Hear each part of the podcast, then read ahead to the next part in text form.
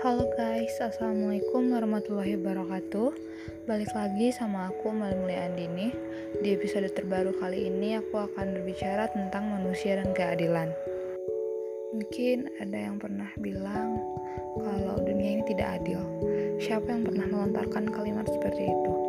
Sebelum mengatakan bahwa dunia ini tidak adil, tahukah kamu apakah arti keadilan itu? Keadilan adalah sesuatu yang erat sekali kaitannya dengan kejujuran dan kebenaran. Di zaman sekarang, keadilan sudah sangat menyimpang dari makna keadilan itu sendiri. Itu semua disebabkan oleh kurangnya kesadaran dan kepedulian kita terhadap apa yang ada di sekitar kita. Kita lebih memilih untuk memenangkan dan mementingkan diri sendiri ketimbang orang lain. Oleh karena itulah, nilai-nilai dari keadilan itu mulai berkurang di zaman sekarang.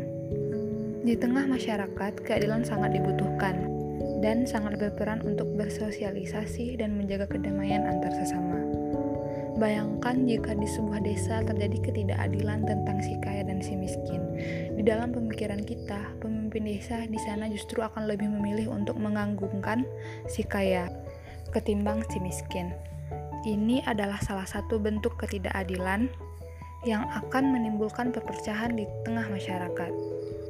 Keadilan juga erat kaitannya dengan hukum khususnya di Indonesia. Di negeri kita ini masih banyak ketidakadilan yang dirasakan oleh orang lain. Hukum di Indonesia ini bisa dibilang tumpul ke atas dan tajam ke bawah, yang mana rakyat-rakyat biasa yang tak punya kekuasaan menjadi korban atas ketidakadilan ini.